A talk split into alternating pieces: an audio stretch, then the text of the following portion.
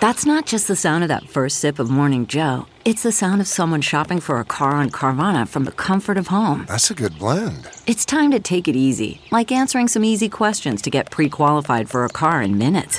Talk about starting the morning right. Just like customizing your terms so your car fits your budget. Mm-mm-mm. Visit Carvana.com or download the app to experience car shopping the way it should be convenient, comfortable. Ah.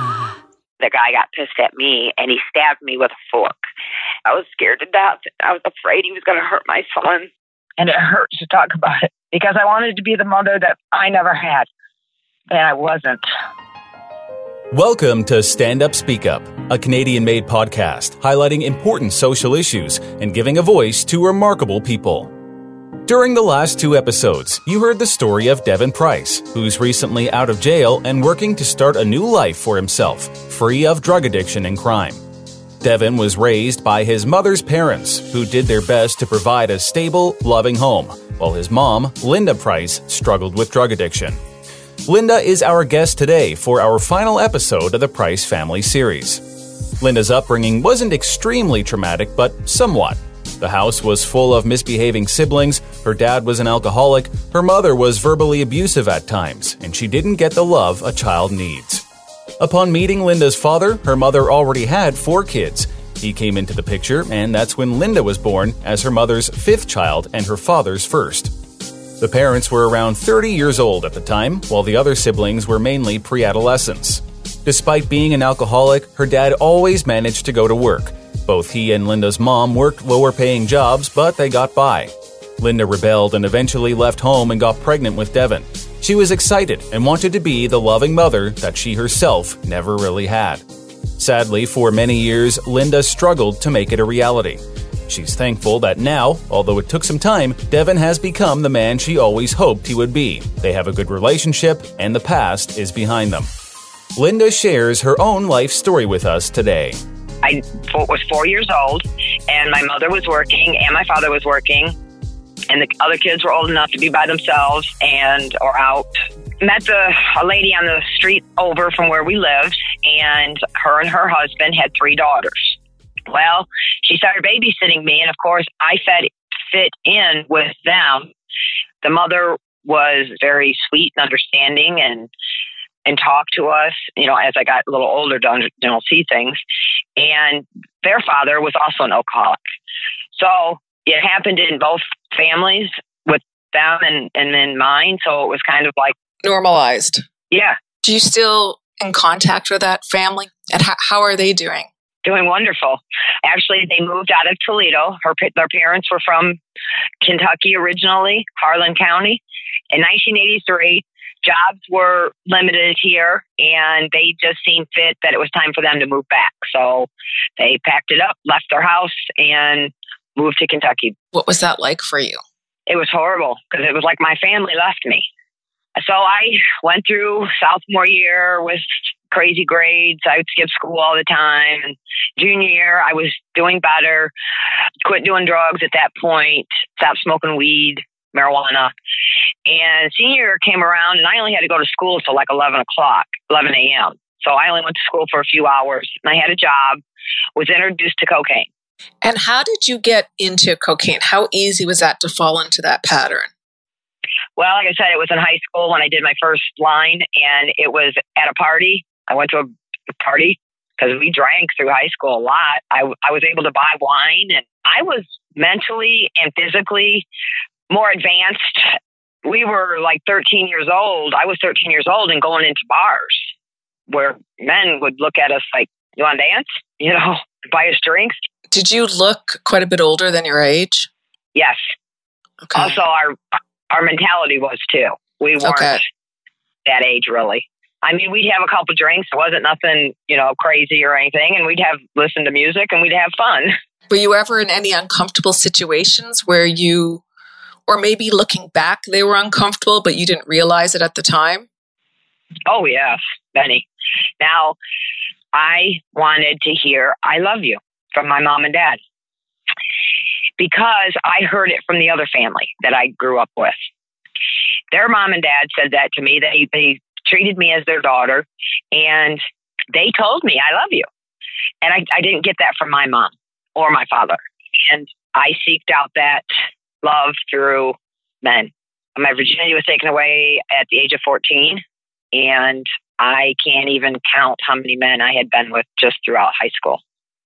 At the time, did you recognize that you were a victim in this whole scenario and that it was like people were taking advantage of you, or would you not feel that way? No, I didn't feel that way at all. It was what I wanted to do. Do you still feel like that now, or do you feel like, no, I was too young to make those kind of decisions?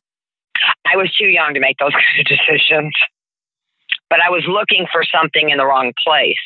I was just having sex to feel loved. Okay, so now you've you've graduated from high school. Yes.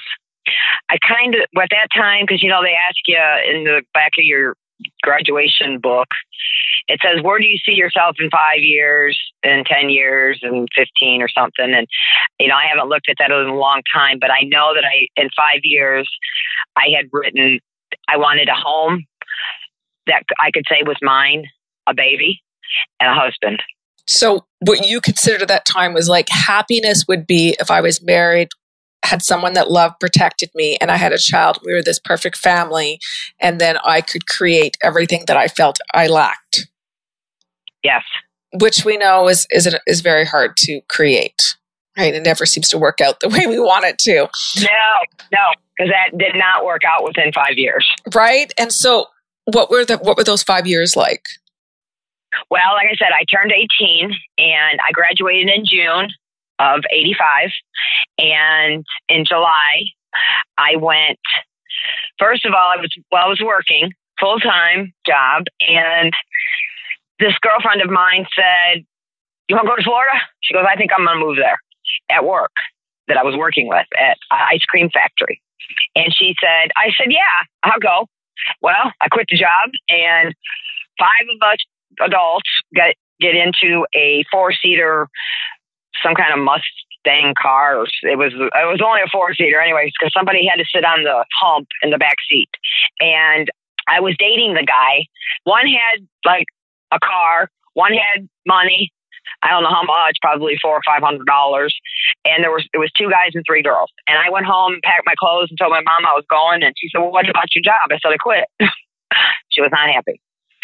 So I did that. Went to we went to Florida. That was a nightmare and a half we stayed at somebody's house that somebody knew one of us knew there was nothing but cocaine and drugs and or alcohol all over this house. And of course we're enjoying. I was having a good time. And i get home and my mother is so mad at me that i did that. And i wrote them a letter. And i'll tell you she found i found the letter. She held it till she died i wrote them a letter stating that I did not like how they raised me. I didn't like them whatsoever. They were very, I guess you could say, sexual. My dad would pinch her butt and stuff like that. And at nighttime, I'd hear them having sex. And, and you know, I learned that. And from learning that, that's what I did with the sex. I mean, I thought that's what love was. So that's why I got into all the men I did. But I told them this in this letter that I things I did not like and that I felt better and happier with Pat Noddle and um, Kim, Diane, and Cassie, and I'm moving. And I don't want to ever talk to you guys again. That's what I wrote. And moved to Kentucky. Lived with Pat Noddle down there for, oh, I was down there almost a year. And came back to Toledo and moved back in with my parents. And it was kind of just like the same old thing. Uh, my dad drank, my mom bitched, he went to work, and I didn't want to hear that no more. So I moved back down there and met a guy while I was there, a short period of time. I had meet, met him before, but we moved in together when I went back. But this guy was, um, I kind of forced myself, I think, more on him than what he wanted at that time because he didn't want to really have eh, down there you don't live together unless you're married. So i told him i said we're going to do this thing. We're going to have marriage a bridal shower and get stuff for our apartment. We're going to get an apartment and and that's what we did and we acted like we went and got married and he did go along with it.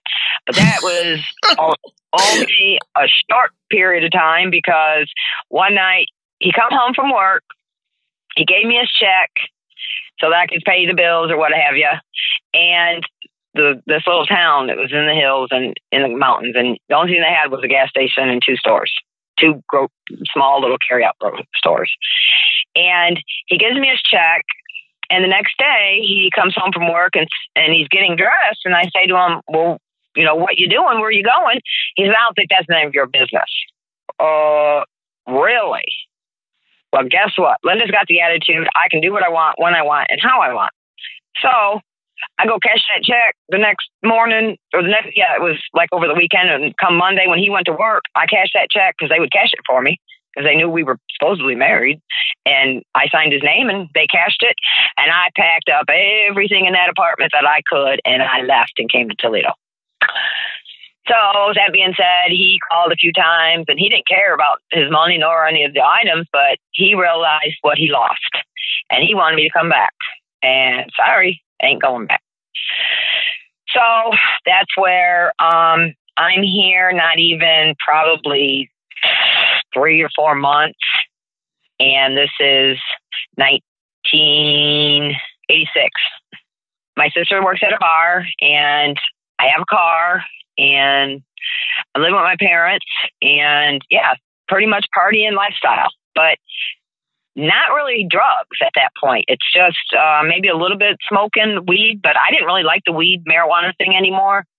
And now I'm just going to bars and getting drunk, and I'm getting drunk when I go because that's my mission. Go get drunk and try to find somebody to get laid. So I, I did that for a long time throughout my life of back and forth and what have you. That's, what it, that's just what it was about. But at that time, I met Devin's biological sperm donor father. okay, now how come you? Uh, that's an interesting term for him. So you just considered him just a sperm donor and nothing more. He doesn't d- deserve a title of father or dad, so he's a biological sperm donor. and the reasoning behind that is because he never was in Devin's life. Okay. He pretty much chose not to be. Yeah. Do you have any idea where he is now, Devin's dad? Like how his life turned yes. out? Yes, he's under the ground. He's six foot under. Did he die of like anything to do with drug overdose or? Uh, he had cirrhosis of the liver. Yeah. Alcoholic. So I'm in like 86 and met his dad, and we dated for over a year. And then I ended up pregnant. Well, he beat me up a couple times. I went to Kentucky to stay for a few days. You know, there was no reason why I couldn't. Uh, I didn't have no ties or anything. I wasn't working. So I went, and he, at that time, he cheated on me. And when I got back, he beat me really bad to the point where it was kind of, I mean, he beat me where he punched me in the head where I had huge bumps. Nothing on the face, um, and I left there and went to my parents. I left the apartment where he was at, where we had been living. Um, but I went to my parents and I got in bed and I laid there and I woke. When I woke up, I opened my eyes and he's standing over me. So you talk about somebody being in like uh, ready to run, and I'm in my mother and father's house and they're not aware of it as far as him beating me. So I didn't tell him. And he told me, you know, he's so sorry, blah, blah, this, blah, blah, that. And I believed him. We got back together and moved back. I moved back over there in the apartment with him and got pregnant. Then he told me that the child that I was carrying was not his because I was probably slutting around in a truck stop and got pregnant. It's like, well, I couldn't do anything to prove him to prove it to him that I knew it was only his kid because I hadn't slept with nobody else at that point. I was in love with Dave. And I was so excited to be pregnant. It was the best best thing that was going to happen to me because I was going to be the mother that was able to tell my child I love you and raise my son and be there every day for him. Unfortunately, things didn't go as planned. Linda did her best to be a good mother for Devin, but drug addiction prevented her from really being all that she'd hoped. The story continues next. The Stand Up Speak Up podcast is supported by Stand Up Speak Up Apparel, an advocacy clothing brand co founded by host Carla Stevens Tolstoy. And she was inspired to add two new items to the store based on Linda and Devin's stories. Yeah, I just, some of the, the comments they made just kind of stayed with me. And I thought, oh, I think that would be interesting to put on a shirt. And one of them with Linda that just kept coming back to me is cracked, not broken. Because she's a survivor like her son Devin, and it just seems like she keeps hitting a wall, but she hasn't broken yet. Devin's inspiration for shirts was a little bit more direct. And one of them is just really simple don't sell meth. That's all the shirt says. Don't sell meth. Just because his story just tells you that it's really fast money, but it doesn't end well. StandUpSpeakUpApparel.com is the website, and the store does help us share these stories on the Stand Up Speak Up podcast, so we appreciate if you would drop by and take a look. Now, back to the story of Linda Price. Through my pregnancy, Dave and I had separated out of that apartment, and I'm not sure where he went, but I went back to my mom's. And then we got back together and got a house that was next door to my sister's. And the landlord actually rented it to me. I'm on welfare.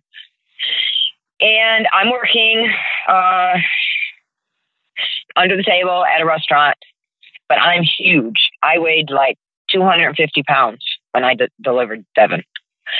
So um, I'm living in this house, and it's like a big four bedroom house. And Dave is an alcoholic, so he spends most of all his money, uh, I'd say all of it, on drugs and alcohol at that time. And he'd come home drunk, and he'd eat, make dishes, dirty them. And I told him, I'm not cleaning up after you. And and dishes started piling and piling. Well, guess what I did with them? I threw them on the side and threw them. I wasn't washing them, even though everything was mine. And the day came here comes Devin. The baby, the baby's coming. I feel him. He was hungover and he w- didn't want to go to the hospital with me. So my sister and my mom, my mom comes and picks me up, and and my sister we go to the hospital. So I'm pacing the floor, and here comes Dave. Okay, I see you must want to show up, see if it was your kid or not. His mother came. Uh, Devin was born, and I had to have C-section with him because he was a big baby. And his mother comes up there and his older, older sister and says he's for sure Papoose. So out of the hospital, we're living in this big house and I have this little baby and Dave's gone all the time. If working, he's at the bar, coming home drunk, no money. And this ain't working. Devin was born October 17th, 1988.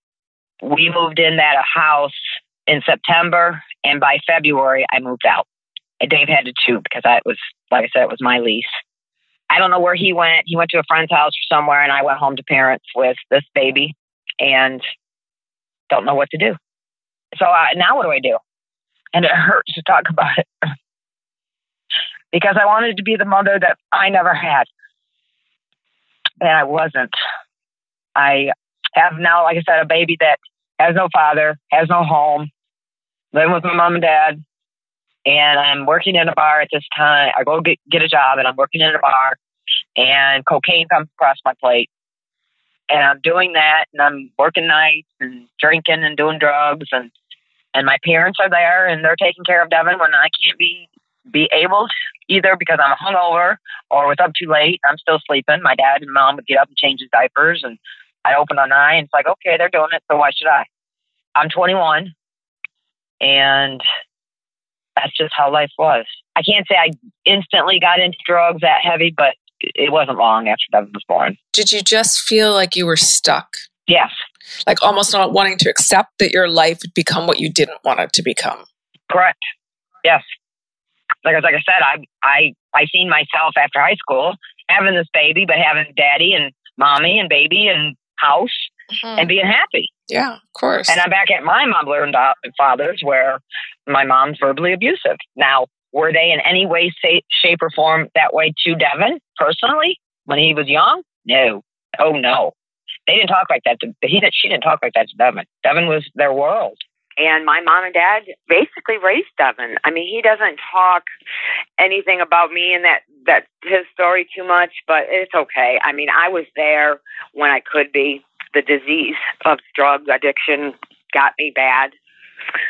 I still hurt today from it, but I know there's no changing it. I can only be a better person for him today.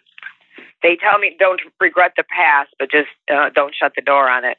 You know, but I do regret I do regret not being there 100% for Devin because he was my baby and that was you know made me so happy addiction is a disease number one and number two addiction changes your personality it it, it changes everything yes and you're really not who you are and i think as you've said before and and many others i've i've interviewed have said that the addiction always comes first yes and it was and i had to say that to my son at the time when i did get sober I said, Devin, I'm really sorry. I need to apologize to you for everything that I have been through and I have done to you throughout your years or not been there. But that drug was more important than you were. As hard as that hurt. It actually changes your brain. It's got nothing to do with your willpower. It starts to change your brain. It becomes very physical. Yes. It was my master, and I did whatever it wanted me to do to get more. How did you make money for all the drugs and the partying? Well, for the longest time, I worked. I worked. I worked as a bartender, waitress. I've had probably over or almost 200 jobs. Survival forces people to be extremely resourceful. Yes. I had the mindset where it didn't matter if I lost that job. I know I can get I know I can get another one tomorrow. If I put enough footwork in it, yeah. I know I can get it. I mean, it's interesting you still had that drive because a lot stop that drive. They don't even want to work anymore. Right. But I wasn't going on no street corner. I wasn't walking no streets. Not that I didn't do that. I'm not going to say I didn't at some some point in my life, but I didn't walk for it, and I didn't have to. I wasn't on no computer doing no kind of prostitution or what have you. I finally met a girl that did those did dates, and she said, you want to do a date and get some money so we can smoke? Uh, and I said, Yes, ma'am. I didn't have to deal with losing anything or anyone because I didn't. Um, I didn't have anything to lose anything. And my mother and father always provided. With them, and I had uh, a welfare check and I have food stamps, and I gave the food stamps to them, and I spent my welfare check on drugs and would maybe give Devin some some of it, but not much what prompted you from moving from cocaine, which you kind of had semi in control, to um, crack? Well, I was hanging out with this older lady. She was a dealer, and I had asked her, I because I knew back in the day that that Dave had did, it, and I did it once a couple times with him. So I had asked this lady that I was with, and she said she knew somebody that sold it, and she introduced me to her, and there I was off to the races. At first, I really didn't feel an effect from it when I started it. And then when it got me, it got me. I stayed up for three days and smoked, and it became my master at that point. And what would that what would that addiction cost per week? At you know, from the early days right up until the day when you were a full blown addict. You know, I really I don't know because I would spend oh good hundreds of dollars, but I always was was with people or a guy. Again, I dated men and had them by my side that had money or had a job or had social security or had something, so they definitely would spend all their money on me. Yeah, it's amazing how that that one's just it just really takes hold of people, right? Like crack and meth and all of it. And so, did you what what changed in your personality and how you dealt with Devin when you started to get really into crack? Well, uh, I was working at the bar, and that's when um, I met this this guy, and we went across the country. We went to Texas first, and he beat me down there. I, I don't even know for what reason. And I had Devin with me at that time, and Devin was so probably three. Or, yeah, probably about three. Again, I found somebody that was charming. Um, he was Mexican, and I thought he had money. I thought he had a job and had money because he flaunted himself that way. Now, I'm not really a materialistic person, but when it comes to the drugs, I figured, okay, he's got money, he's got drugs. And yes, we did um, do drugs together. And that was when we left. And he told me he was going to um, take care of me, get me off the drugs. That's what he wanted me to tell my parents. and we left. We went. We were headed to Florida. Did you tell your parents? You said, "Okay, I'm taking Devin with me. I met this guy. He's really great. We're going to move. We're going to settle down. We're going to give Devin a nurturing family environment." And did your parents believe you when they said that? You know, Carla, I all I can really remember is telling them that I was going to Florida, and other than that, I I don't know at that time what they said. If if anything, they didn't share their feelings with me, so they didn't give me any advice or say no, maybe that's not what you should do, or blah blah blah. It was there was no advice given. No, all the only thing my mom did was yell and scream. Okay, so you were just fixated on I'm this guy's good. He's going to get me the drugs. We're going to be this happy family, and living in more, maybe more of a fantasy world. Right. I, my head was in fantasy land. It sure was. And so you're in the car, you're doing drugs, and then you and this, you and your boyfriend get in a huge fight at a motel, and he beats you black and blue. Yes. Well, he was hitting me and doing things to me all the way dri- as driving. And we stopped at a restaurant, and Devin was about five because he hadn't started school yet. But he actually didn't start school until he was six, and it was in the summer. So maybe it was the summer that he was six years old. And when he want, my boyfriend wanted to take take me to Florida, I said, okay. Well, like I said, he um, we stopped at a restaurant, and I'm not sure what took place other than I can remember he Devin wanted pancakes and and like a variety of food and then he didn't eat it. And the guy got pissed at me and he stabbed me with a fork. And I was, you know, traumatized. And the people in the restaurant seen something. And when we got out of the restaurant, the highway patrol pulled us over and asked me if everything was okay. And he kind of just looked at me and gave me the look. And I told him yes, even though he just had stabbed me with a fork. And I told him everything was fine. So we got in the car and went on down the road did you feel scared at this point or were you just kind of like yeah. no this is just a so you were scared you were thinking i was this, i, was I got scared. into a this isn't the best situation but i can't call anyone because i told everyone this was the perfect situation. Right. Okay. So at this time yeah he after that ha- that happened he was driving my vehicle and he started punching me in the face as i was sitting in the drive the passenger seat. And and he punched me in the nose and backhanded me. He's drinking and he's driving down the road. Uh, we got off the highway and he's driving down a road, a side road, pretty busy side road, two lanes, and he's driving on the wrong side of the road. He's like, I'm just going to kill you all. And I was scared to death. And my son's sitting in the back seat with a blanket over his head as this guy decided continued to hit me in the face. So then um, we stopped, and um, I'm how we had any money was he would go into stores like Kmart and steal something, and then we would go sell it in a pawn shop. And that's how we made it all the way to Kentucky. We were somewhere between, I believe it was somewhere in the southern part of Kentucky because I wasn't that far from my foster family to come find out. So, anyways, we get the the room, and he wants me to call my mother and tell her that uh, he's gonna get me off the drugs, and um, we're gonna, you know, try and get a place to live, and we're gonna stay in Florida for a while. So I have my mother on the phone, and I'm telling her this, and as I'm doing that, he punches me in the stomach and burns me with a cigarette. And my face is all messed up, black and blue, and um, in the meantime, while he's hitting me, he puts Devin. He tells Devin to go to the bathroom, and he put him in the one in the bathroom, and um, this guy continued to hit me. And when I got off the phone was talking to my mother, I don't even know what the conversation said, other than I told her that he was going to help me get off the drugs, and I was going to stay down there for a while and she was happy to hear that. I believe it when I found it, when everything turned around. I think she had some si- signs and thought that this man was not what I said he was and wasn't what was best for me. So I tell after he's beat me, stabbed me with the fork, and, and burned me, and my face is all messed up.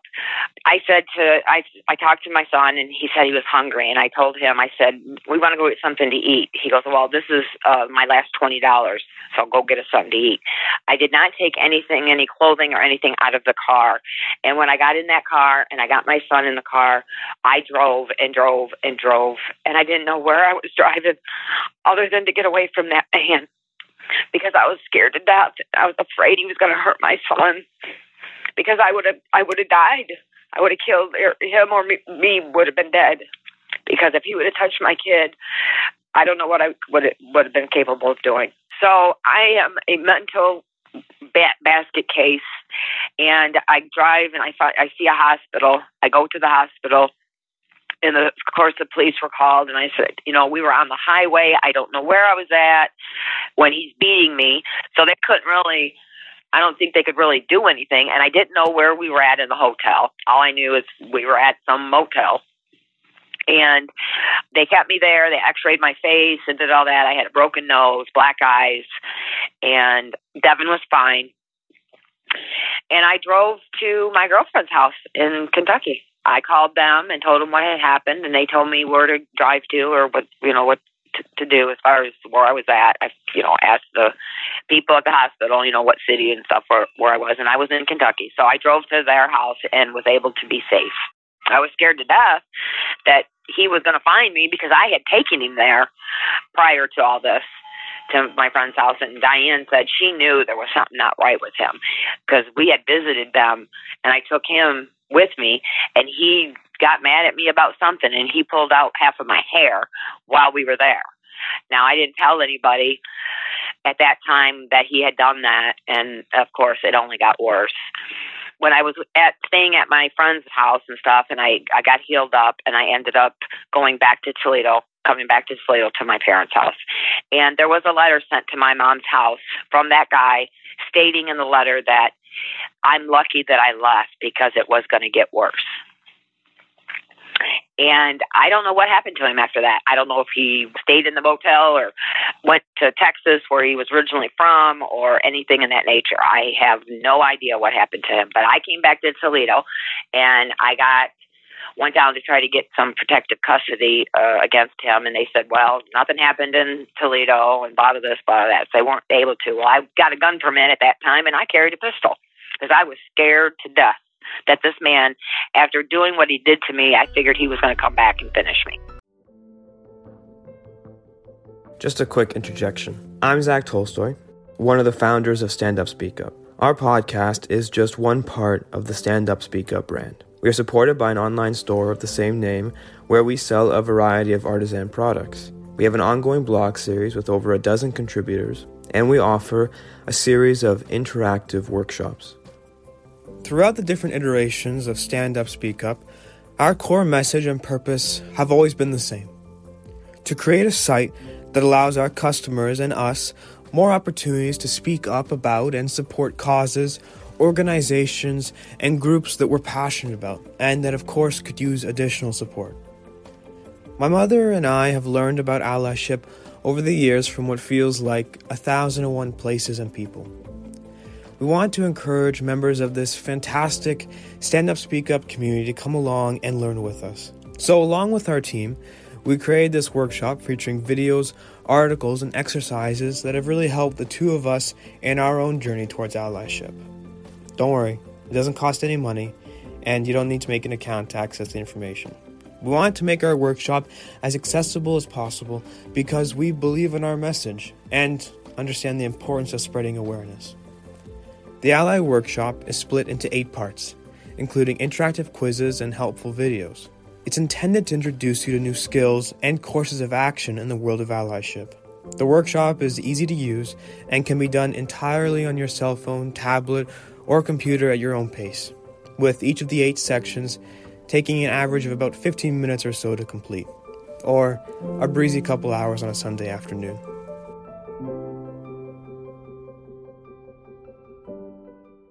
Linda never saw this guy again, but she did have more relationship issues before finally settling down with the man she's with today. We'll get back to that, but first, an important part of the story as we move to learn about the tragic death of Linda's sister. She was my my best friend, my sister, and she ended up having breast cancer. And she went through the chemo and all that, and we still smoked and did things together. We she was working like a part time job after the chemo stuff, and she was always in pain, and her arm was always swollen, and the crack helped her with the pain and to I guess mentally, I would think just to not have to deal with what she dealt with with within her, having a daughter that was a little well, she was very selfish and um, spoiled to rotten. And the daughter knew something was going on, but didn't really say anything about it. And um, Debbie was always gone. And then there was nights she would not come home, and she'd stay out all night. And then that just proceeded to get worse. And her husband found out because he was a truck driver and he wasn't home sometimes during the week. So she ended up having breast cancer, had the chemo, went through all that, and then three years later it came back. She had a mastectomy. She was not going through chemo again, she said, and she did radiation. And she was really ashamed of not having having both boobs, just having the one, and she was so scarred up. And any rate, that happened in like March of 1998, and her lungs were filling up with fluid after the mastectomy, and they uh, pulled out like two liters of fluid off her lungs. And then I'm not sure what they told her. I didn't go to her doctor's appointment with her then. And then um, in July, in fact, it was on July 4th, they called me and said that she was in the emergency room. Her daughter called me, and that her lungs were filled with fluid again.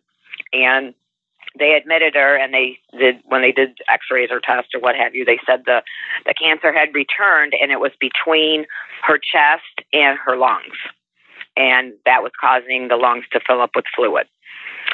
Now, mind you, the do- her doctor was my doctor, her doctor, and my mom's doctor. So she knew how what things were and how things were. And she sat down, sat me down. Um, I remember my birthday was on the 15th of July, and Debbie was in the hospital, and she was doing good. My mom and I went out to eat, and um, we went and seen her, and I, she looked good, and she was doing well. She was able to eat, and and she had the tube hanging out of her side, and um, then it was a couple days later they had to do another tube, and then um, the, like I said, the doctor was all of ours. We sat down with the doctor, or I sat down with the doctor, and she told me that she's not going to make it. And hearing that was just uh, that's my sister. You know, that was very very hard to hear. And I told my mom, and I don't know, my mom just kind of she didn't talk. She didn't share her feelings, so I really don't know. And on July 28th, her heart stopped, and they called me, and I, of course, all high. And I went to the emergency room, and they had her on life support. I went to the hospital, and of course, all the family came, and I don't know. I was just in some kind of fog lifetime life at that time. My head was just so round up in in drugs that I didn't even know what was going on. All they said was that all her organs were failing, and she went into cardiac arrest then, and that's when they put her on life support. And the doctors from the hospital said all her organs were failing and that she wasn't going to make it. So I had to make the decision because her daughter was 17 and they she was not legally married with her husband uh, with Dean at the time, father of Crystal, who she lived with. They were together for 20 years, and I left her on life support for three days, and Craig and I stayed the night at the hospital, and I had him take her off life support on the third day because I can remember talking to my sister and telling her I would never want to be that way, and she agreed. She didn't want to be that way either. And when you have doctors telling you that she's not going to make it, so she passed away on July 28th, 1998 after my sister passed in 98 i i just went full blown using whatever could come into um my hands as far as a drug, but I did that for, uh, I know, five years straight every single day because I was unable to handle the situation of of all that that I, I went through with losing her and having to take her off life support. And my one brother said, well, maybe God would do something. And, I, you know, it's just very, was very, very hard.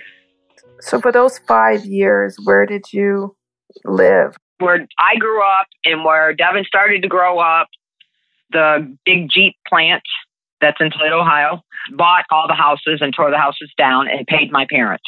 They then went and bought another house with my two brothers, the oldest twins, because they were back living at home. They had gotten divorced and they went in with the, my parents saying that they would live with them to help them make the payments. And I guess so the house was paid off. There was no really anything else said except I'll live with you and help you. Okay. Well, they bought the house and within two years, my sister passed away. And after that, my mom just um, went into a very deep bipolar depression where she was real high or she was real low. So that's how life was. And um, I'm still in, you know, after all these things with these men and traveling and what have you, I'm back at the house and that's still happening. so again, my addiction is just in full blown. I, I'm Devin's growing up, and the door is swinging for me. So I become where I don't want to have sex with people, and my jobs are. I get a job, I quit the job, I get a job, I you know get fired or whatever happens, or I'm in between jobs and I don't have the money. So then I start stealing from them. My brothers gave my mom pretty good amounts of money, and I would steal money out of her purse to support my habit. Then it came to a time where my mom figured it out.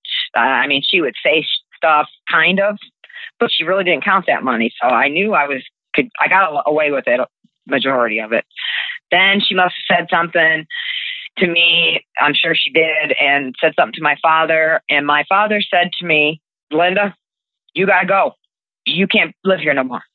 Devin can stay, but you have to leave." And it hurt me more than anything. And I was so hurt by that. And I said to them, to him, all you guys want is Devin's money. You want the child support check because that's what I was getting at that time. Dave, I made sure I took, went to court every time he didn't pay. He, I mean, he died owing me six thousand dollars in arrearages because I figured if he wasn't going to be a father or dad, he was at least going to pay me, and he did. He had to because he went to jail for it a couple times that's what I my thinking process at that time was because they were running low on money. One of my brothers and I moved out already, and of course got married, remarried, and bought his home. Blah blah blah. And I'm saying this as an excuse. You guys just want uh, Devin and you want his money. Well, it made me very extremely mad, on top of being hurt. And I gathered my things and went and got Devin out of school and we started walking. And I called an ex boyfriend of mine, um, and he picked us up and he allowed us to stay at his house. But I didn't want to have anything to do with this guy. But I did because I needed somewhere to go. I didn't smoke for one month because Devin was with me. And then uh, one month passed, and um, Devin was staying at my mom's, so he'd go to school. And it wasn't too much longer after that, I said, this guy started smoking. We started smoking together. And he went from having a home, having credit cards, having a good job to, now, mind you, he lived across the street from his parents. He would hide his truck. So it looked like he went to work. He lost his job. We ran up every credit card he had and was about to lose his house. And I said, I can't do this no more. And I went back to my mom and dad's and they allowed me to what do you think it was about that these men that you kept finding attractive? Because, you know, you kept falling for guys that were really abusive to you. Yeah, I just believe it was just trying to get away from my parents' house and trying to go out and live. And then I would always end up with somebody who wasn't, I don't know how I chose. I picked the wrong one. That's all I know. And how long many years do you think it took for you to break that cycle? Because you've now broken that cycle. You've been with the same guy for a long time. He's a he's a nice guy, right? So what do you think happened that broke that cycle of always falling for an abuser? Well, I I guess just finding Craig, the man that I'm with today. I didn't date anybody that was abusive after that. I dated a couple people and they were not abusive, but they drank and didn't really like them or whatever. And I was at that time hanging out with my sister and we were doing drugs heavily. And I met Craig and we, uh, were together for about 15 years and I had Devin living with me at a time and then it was um hard because I was still using so it was hard for me to get up to take him to school and do that on my own. So Devin just we decided to leave Devin at my parents and I would stay with Craig at night and I'd be at my mom's during the day. And the days that I didn't make it, then my dad of course stepped in and he took Devin to school and like Devin said, he made him breakfast every morning and and I was still uh, heavily using drugs and I was um bouncing back and forth between Craig's house and my mom's house and when I'd go on a binge I'd go back to my mom's and stay and Craig would be mad at me and but nothing nothing um verbal abusive towards me or any violence with me at all. Craig has been a wonderful person you both have a history of addiction. And so you have Yes. both gone through with each other through I mean, how many times did you guys try to get clean together? probably about five times. We just I went to AA meetings, and of course, I'd go to. I wasn't ready and didn't want to hear that. I would go there and hear them talk about drugs, and it just put it in my mind to go go use. So I did. Finally, I I, I was seeing somebody else, and came to Craig and told him that I was going to get sober and I was, you know, starting to go to AA and I was going to, uh, and they told me no relationship for the first year. And I said that to Craig and he kind of just stepped back and let, let me do what I needed to do. And, um, I ended up going to AA and getting sober. In that meantime, I had gotten married and, um, moved to Missouri and I married a gambling addict. So Craig is just now a good friend and you guys have broken up and you've Yes. and you met this new guy at AA. Did you meet him at AA? Yeah. Okay. Yes. And where's Devin at this point? He's living with your parents still. Yeah, right at that point he is. And then I ended up getting an apartment and I had prayed and prayed that if I could just be a full blown parent for Devin one day before he turned 18. And I, I believed in God and I prayed and asked him to help me to do that.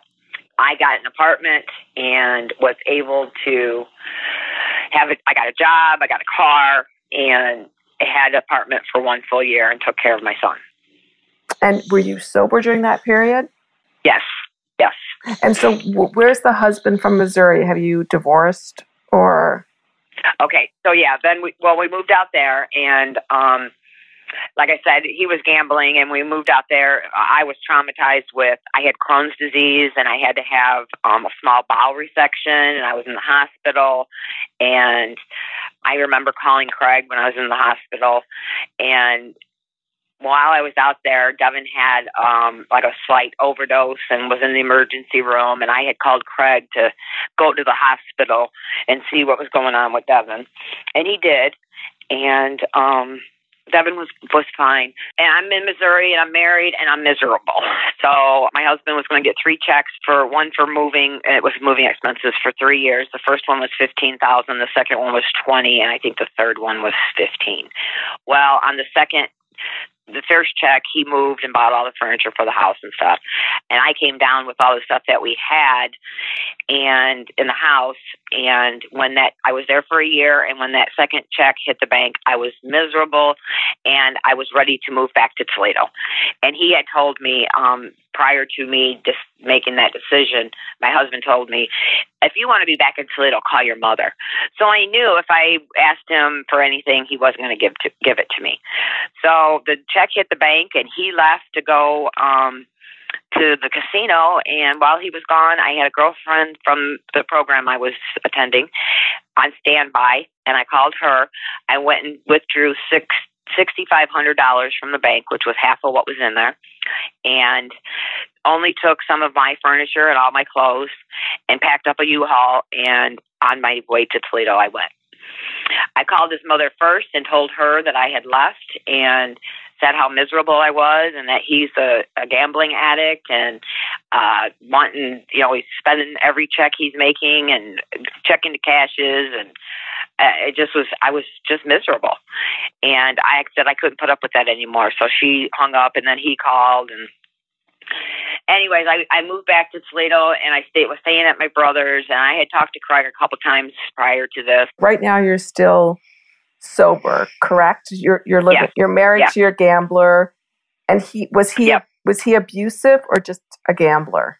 No, he wasn't abusive, but he he just had that mean look about him where I, I just knew what to do and I followed what he said, basically.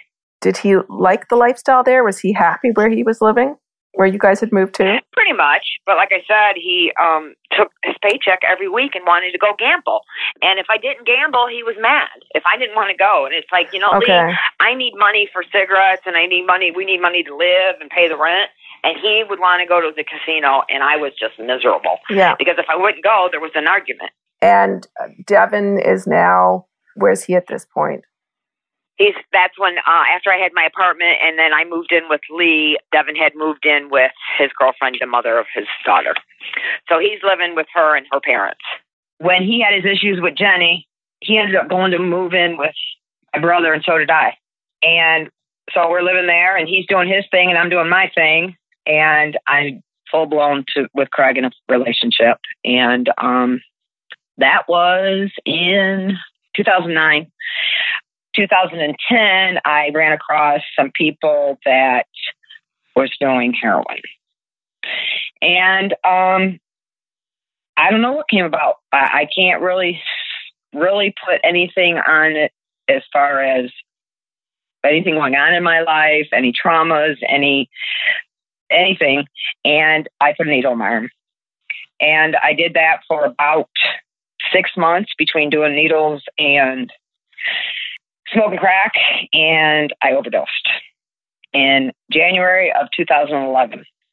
And um, after that, after that four and a half years, I after relapse, and I told myself if I ever relapsed doing that four and- after when I was sober for four and a half years, uh, if I relapsed, I would put myself into a 30 day program here, and I did that wasn't out very long and relapsed again. Went to Florida and then went to a halfway house for six months. Came back to Toledo, was here six months, and woke up in the middle of the night and I went and used. and that that's just I mean, I deadly woke up out of a sleep, went to somebody's house that I haven't spoke to in six months and knocked on the door at like two o'clock in the morning. And they opened it and gave it to me. So after all that, Craig and I um, skip forward somewhat. I have been using for the last years, in and out, in and out, in and out. I am currently on disability. I have Crohn's disease and I have neuropathy, dystrophy, some kind of dystrophy, neuropathy, something in my neck where I had two, a surgery and they pinched a nerve. They did a second surgery to try to fix the nerve and I am unrepairable. So I have in my right hand where I can't lift things, I drop things. I have pain in my hand constantly. Through all this, my Craig has been a friend and a son, you could say, to my mom and dad. Um, even when I was married and didn't speak to him, he would take my dad camping, and he was there. He he was always there for them, and he was there for Devin. Currently, Craig works and is sober, and I used to work. I worked just part time um, here recently, but I quit. I've been behind Devin and supportive of him throughout his whole life, especially throughout his prison sentence. He's done a lot that I knew when he lived in Florida, there was a lot that he did make money in a call center. And I visited him in Virginia prior to him getting into the big game of the parts he did. I visited him then, and then er, it was shortly after that he told me that's when everything just went crazy, as far as how what he was doing, how much he was making, and things that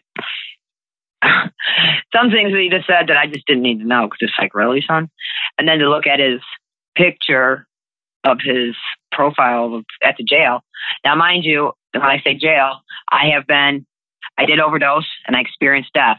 They did not know if they were going to get me back they pumped me with enough Narcan to actually finally do that once I was on the way to the hospital. But they said, uh, the girl that I was with, they said that they told her, she said they didn't think you were, you were coming back, Linda. So I've experienced the death part in the Alcoholics Anonymous big book. It says you'll experience, you can either experience death, institutions, and jail. Those are three promises that the disease of drug addiction and alcoholism will give you. So I believe I've experienced death and I've been institutionalized. I've not yet, through all my years of using drugs, have been in jail. Knock on wood. I'm sober today, so I don't, hopefully, don't have to think about that. Once Devin was born and I started into drugs heavily, I would ask God, please show me the way. Uh, show me, you know, put something in my life to help me, to help me to raise this baby to be a healthy, happy man. I made it and he made it. Most people who become addicted to drugs can never kick the habit. Both Linda and her son Devin experienced severe challenges in life, but found the strength to overcome. They now have a good relationship. Devin has begun living life to his full potential, and Linda has the son she always hoped she could raise. Thanks for listening to Stand Up Speak Up. In our show wrap up today, Linda and Devin join Carla together for some final words.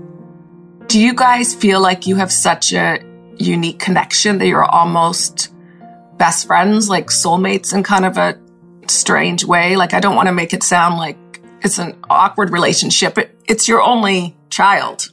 Correct. Yes, we're very close. You must have been scared a lot. I mean, if you lost him based on what you've told me and what I, I, I feel I know about you, I think you would have lost any hope for yourself to even live. Yes, I would.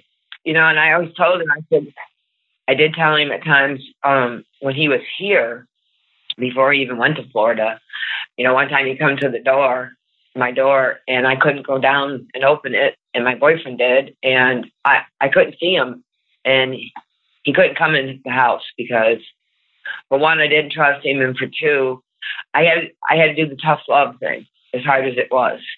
That must be so hard because he's your only baby.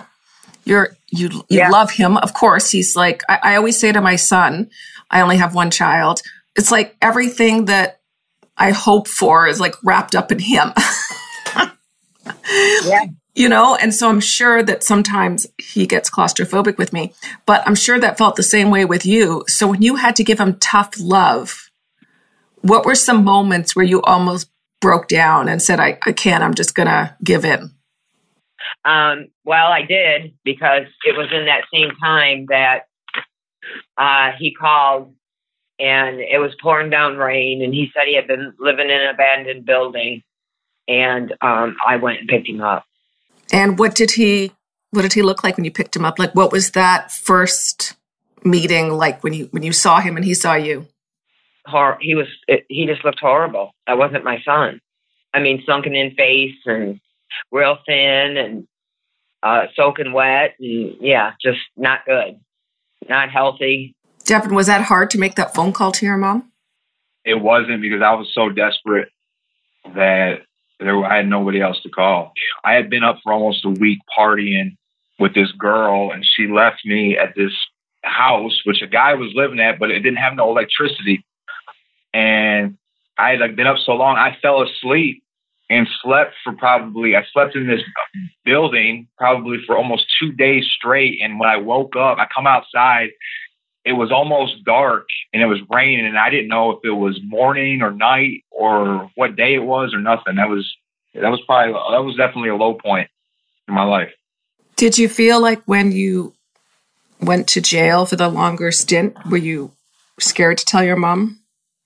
No, I wasn't scared to tell her Yeah, I mean, she was she cried when I told her how much time I was facing. I said, you know, it carries life in prison is the maximum sentence, and I said, you know, at the beginning they wanted to give me like a seven to fifty year sentence. That was like the first plea. I mean, just that to tell her that, you know, I mean, that's such a long time. But at the same time, she knew I was uh, in a better place. I wasn't using drugs anymore, being locked up, and that I was safe. So, I mean, as safe as I can be, you know, I mean, that's safer than being on the streets using drugs. Linda, when you hear Devin talk about this stuff, what goes through your head? Um, when he was out here on the streets, I was scared to death. I mean, I I told him, I said, Devin, I'm going to have to get life insurance on you because I just I assumed I'd get that phone call in the middle of the night. Would you guys ever, when you were both in your throes of addiction, would you hang out then if you both were using? There was a brief time right after my mom got divorced and me and my baby mom broke up and she threw me out and everything. There was a brief time of me and my mom using together. And at the time, did that feel comforting that the two of you were doing it together and that it seemed more safe or something? Uh, it was I don't it was crazy. I mean, there was a lot of good times. Um, I brought my mom around all my friends. All my friends knew her and were friends with her. I had gotten my settlement from my Social Security disability, and we kind of took off. I mean, not not from Toledo, but took off in the addiction. Did you guys go through that money just with the addiction? Yeah. Yes. Well, it wasn't all of it. I had two thousand dollars, and we went through that in a short time. And you guys are both sober now. Yeah. Right. And how how does that go? How has your relationship changed? Definitely better. Not that it wasn't okay when we were using, because he was with me, and and I guess I thought if anything would happen, I would save him. But our relationship is much better today because we are sober. Like I said, though, not that it really was bad then, other than when we, I mean, there were good times. And other than when we would get into an argument or something over drugs, other than that, I mean, I'm definitely still by his side. I have been all the years that he was gone in prison. You know, he called me just about every day, and I send him money every month. And now that he's home, it's just like I pinch myself every other day to know that I'm not in a dream. Have you guys dealt with the shame you guys feel? And I know that Linda feels horrible for what she put Devin through, and Devin feels not so good about what type of son he was. Have you guys worked through a lot of that? Yeah. I for, I mean, we've pretty much forgiven anything that's happened in the past. We all live in the past Yeah. today. There's no reason to hold any kind of grudges or anger because it's over. The Stand Up Speak Up podcast is made in Canada. Produced and hosted by Carla Stevens Tolstoy. Co production, editing, and narration by Joel at East Coast Radio Creative. Copyright 2018. Find us online at standupspeakupapparel.com. If you have a moment, please leave us a five star rating and review on iTunes. Thanks for listening to Stand Up Speak Up.